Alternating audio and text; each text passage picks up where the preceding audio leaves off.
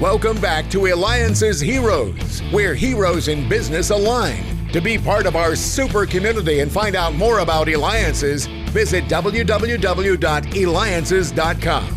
Now, back to our super host, David Cogan, founder of eLiances. I know you're thinking, how does it get any better listening to me unlock secrets, especially when we start off the show this morning with George Foreman.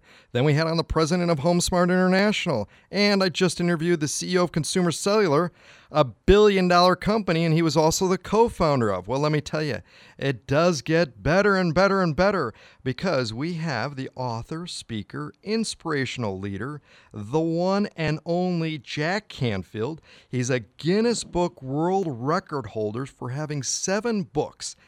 That's seven on the New York Times bestseller list on this at the same time. And we're going to learn about his latest book, The Big Bad Bully.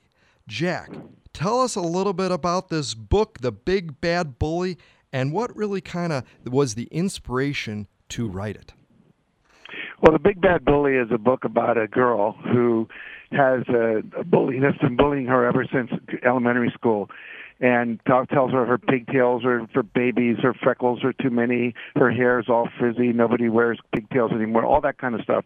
And one day she finally decides that she's going to confront this bully, and she gets all excited to do it. She gets to school, she goes into the girls' room where this bully has mainly been bothering her, and she looks in the mirror and she realizes the bully is her. And basically, it's a story about coming to grips with the fact that we all have an inner bully. We all have an inner critic that basically puts us down. And we know now from the statistics that young girls, especially, and boys too, have very low self-esteem. You know, 44% of girls in high school are trying to lose weight. 70% of the girls that are 15 to 17 years old avoid going to school sometimes because they look in the mirror and they don't like the way their their, their face looks, or they have pimples or whatever. And they have low self-esteem. We find that 75% of those are cutting themselves, drinking, smoking, have eating disorders, or engaging in illicit sex, and so forth. So this low self-esteem that comes from this this very very virulent self-judgment that that occurs is is what's killing our youth today.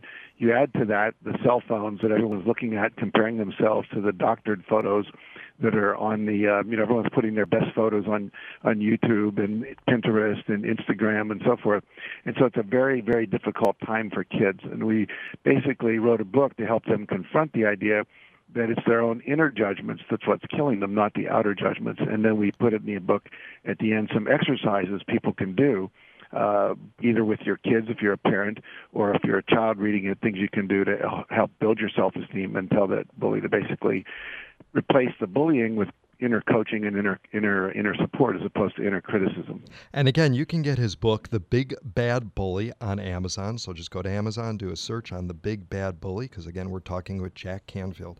Jack, how do you? I mean, you've created so many bestsellers. I mean, we're talking Chicken Soup for the Soul, Chicken Soup for the mm-hmm. preteen soul, Chicken Soup for the girl's soul, and the, and and on and on. I mean, like where do these ideas come from? Where do the ideas come from? Like, for example, again, the latest one, The Big Bad Bully. Where and where are you when these are coming to you? Well, often they'll come to me. Well, let's start with chicken soup, and then I'll go to the big bad bully. Chicken soup with a soul. I was telling stories that I had gathered for years to both teachers that I was training in schools and also in the general public that I knew would inspire people, would make them feel more love toward themselves, toward each other, make them want, want to overcome the challenges in their life. And I would just basically pepper those in my talks and in my seminars. And one day someone started saying, you know, is that story about the puppy in a book? Is that story about the Girl Scout who sold 3,000 boxes of Girl Scout cookies in a book? And I'd always have to say no. And then one day I'm coming home on the plane. I think like you know it's like that. I should have had a V8 commercial way back when, and I thought, oh my God, all these people are telling me to put these stories in a book. I guess I should do it.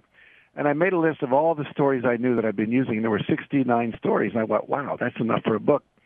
And then at the end of that first book, uh, I put, if you have a story, send it in. Maybe we'll do a sequel and that's 220 books later. And people started sending in stories. Sometimes we're getting 50 stories a day, and then people would come to me and say, "You should do one for kids. You should do one for teachers."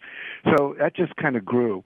The other thing is with the Big Bad Bully, my co-author uh, Miriam Laundry, she has two daughters and a son. And one she, one day she watched her daughter in the mirror just judging herself, saying she was standing there and didn't know her mom was looking. She said, "Your legs are too skinny. Your legs are too short. Your hair is too frizzy. You've got pimples all over your face. You have too many freckles." She said, "Oh my God, my daughter's judging herself."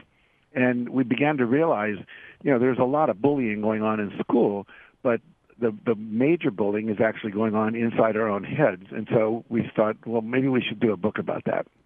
And it, you state by the time students, especially girls, reach the fifth grade, listeners, the fifth grade, less than 33% still have high, high self esteem. How is that right. possible? Well, I often say in my seminars, look to your right, look to your left, one of you is okay. You know, because 33% of people across the board in America have uh, high self-esteem and the rest have low self-esteem or challenged self-esteem. By the fifth grade, most kids have decided if they're smart or stupid, if they're attractive or not, if they're athletic or not, if they're musical or not. And so, unfortunately, that often stays with them for the rest of their life. I spend the majority of my time in my workshops that I do working with people to overcome the limiting decisions they made when they were children. Sometime between the ages of three and eight, most people have decided something negative about themselves. I'm not worthy. I can't ask for what I want. I never get what I want. Money's bad. You know, it's not okay to ask people for things, etc. And so we're all living with these kind of limiting beliefs that are even unconscious.